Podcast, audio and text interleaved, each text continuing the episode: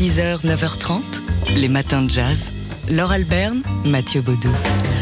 Elle apparaît sur scène, immobile, sa silhouette se découpant sur un rectangle de lumière qui permet au premier coup d'œil d'identifier la patte du metteur en scène américain Robert Wilson. La musique signée du compositeur italien Ludovico Einaudi est plus qu'enveloppante, hypnotique, forte, à grand renfort de cordes. Elle envahit l'espace et nous rentre par tous les pores de la peau. Elle nous force à tendre l'oreille. Isabelle Huppert, dans le costume de Mary Stewart, parle. Sans doute, on ne comprend pas ce qu'elle dit. C'est long, ça dure on ne comprend pas ce qu'elle articule, mais on distingue dans la pénombre ces mâchoires si reconnaissables qui bougent. Le texte de Daryl Pinkney n'est encore que une sorte de bouillie, mais peu à peu, avec les sens qui s'aiguisent, on va, on va s'y faire, on va comprendre, se laisser emmener par l'extraordinaire exactitude d'Isabelle Huppert, qui raconte donc son destin de reine et ses suivantes, qui euh, portent toutes le même prénom comme elle, Marie. Mary Said What She Said, c'est la reprise à l'espace Cardin donc de cette pièce créée en 2019 et c'est un, bonheur immense hein, de se plonger dans cette expérience qui euh, met tous nos sens en éveil. C'est aussi la troisième collaboration entre cette incroyable comédienne Isabelle Huppert et le metteur en scène américain Robert Wilson depuis qu'il a commencé à travailler en France au début des années 70. One of the most exceptional people that I've worked with is Isabel. La plus exceptionnelle des personnes avec qui je travaille, c'est Isabelle Huppert. On n'a pas une telle star dans mon pays. Elle est exceptionnelle par mon, pour mon travail, parce qu'elle peut penser de manière abstraite. Et l'une des raisons pour lesquelles j'aime travailler avec elle, c'est que nous n'avons pas besoin de parler, on travaille un peu comme en sténo. Et en particulier, ce que j'aime avec elle, c'est que nous n'avons pas besoin de parler de la signification des choses. Isabelle Huppert, magistrale, c'est vraiment une expérience d'aller la voir sur scène et d'aller la voir dans cette collaboration avec Bob Wilson. C'est jusqu'au 14 mai au théâtre de la ville, à l'espace Cardin. Mary Said Watch She d'un texte de Daryl Pinkney. Et n'oublions surtout pas la musique parce qu'elle elle a un rôle primordial, euh, signé Ludovico Einaudi. Les matins de jazz. C'est une première. Demain paraît chez Caraïbes Éditions pour la première fois une traduction en créole euh, du roman La Place d'Annie Ernaux qui a obtenu le prix Renaudot en 1984. La Place qui devient Place là, faisant ainsi d'Annie Ernaux, première française prix Nobel de littérature, le premier écrivain également non antillais publié de son vivant en créole.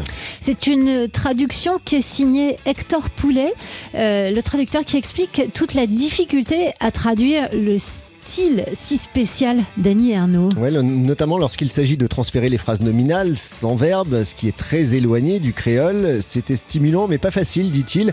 Elle a un style très spécial. Quand on dit qu'elle écrit simplement, ce n'est pas vrai, ce n'est pas plat, livre le traducteur. Un autre problème de traduction, par exemple, c'est celui des pronoms personnels, les il et les elle, qui n'existent pas en créole. Annie Ernaux était déjà traduite en 42 langues et c'est à l'initiative de son éditeur Gallimard que Plala donc va être publié dès demain dans une langue hybride entre le créole martiniquais et guadeloupéen selon le choix.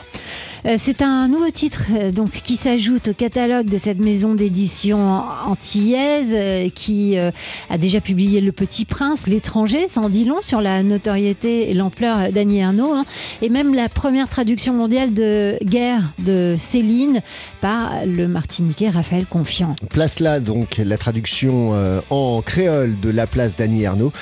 ça sort demain chez Caraïbes Éditions. 6h, 9h30 les matins de jazz.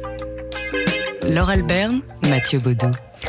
C'est une euh, peintre dont on vous a déjà parlé récemment parce qu'elle était, elle avait une belle exposition à la Bibliothèque nationale de France. La revoici à l'honneur au musée de la vie romantique à Paris. C'est Françoise Petrovitch. Exposition à voir jusqu'au 10 septembre. Exposition qui vient tout juste de débuter dans ce merveilleux écrin. Des œuvres conçues spécialement par l'artiste pour cette exposition intitulée Aimer, rompre et qui s'inscrit dans l'ambition d'ouvrir la programmation du musée de la vie romantique au-delà du 19e siècle en, en explorant les prolongements du romantisme dans l'art contemporain.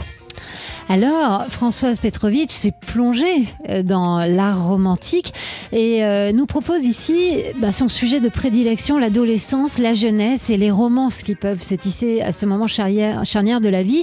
Inspirée par le lieu, elle utilise des couleurs pastel et la couleur cliché de l'amour, le rose, qui illumine ses toiles grand format, parfois installées dans des salles euh, à, à part spécifiques et parfois mêlées à la collection permanente dans un dialogue notamment avec Georges Georges Sand, qui n'était pas seulement écrivaine, mais qui était aussi peintre. Et il ne faut pas rater non plus, euh, c'est au début de cette exposition, le, film dans lequel euh, Françoise Petrovitch euh, explique sa démarche, un film où on la voit, on l'entend décrypter ses œuvres, mais on la voit aussi au travail.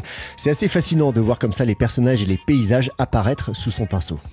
Et enfin, quand vous sortirez de l'exposition, vous ne pourrez pas rater, dresser au milieu du petit jardin, un écrin de verdure au cœur de Paris, cette petite fille en bronze avec un immense euh, os entre les dents, la sculpture Logresse qui joue sur les codes traditionnels de la représentation du pouvoir, l'expression du triomphe du féminin, c'est magnifique. Françoise Petrovitch Aimer rompre, c'est donc une exposition à voir au musée euh, de la vie romantique à Paris jusqu'au 10 septembre.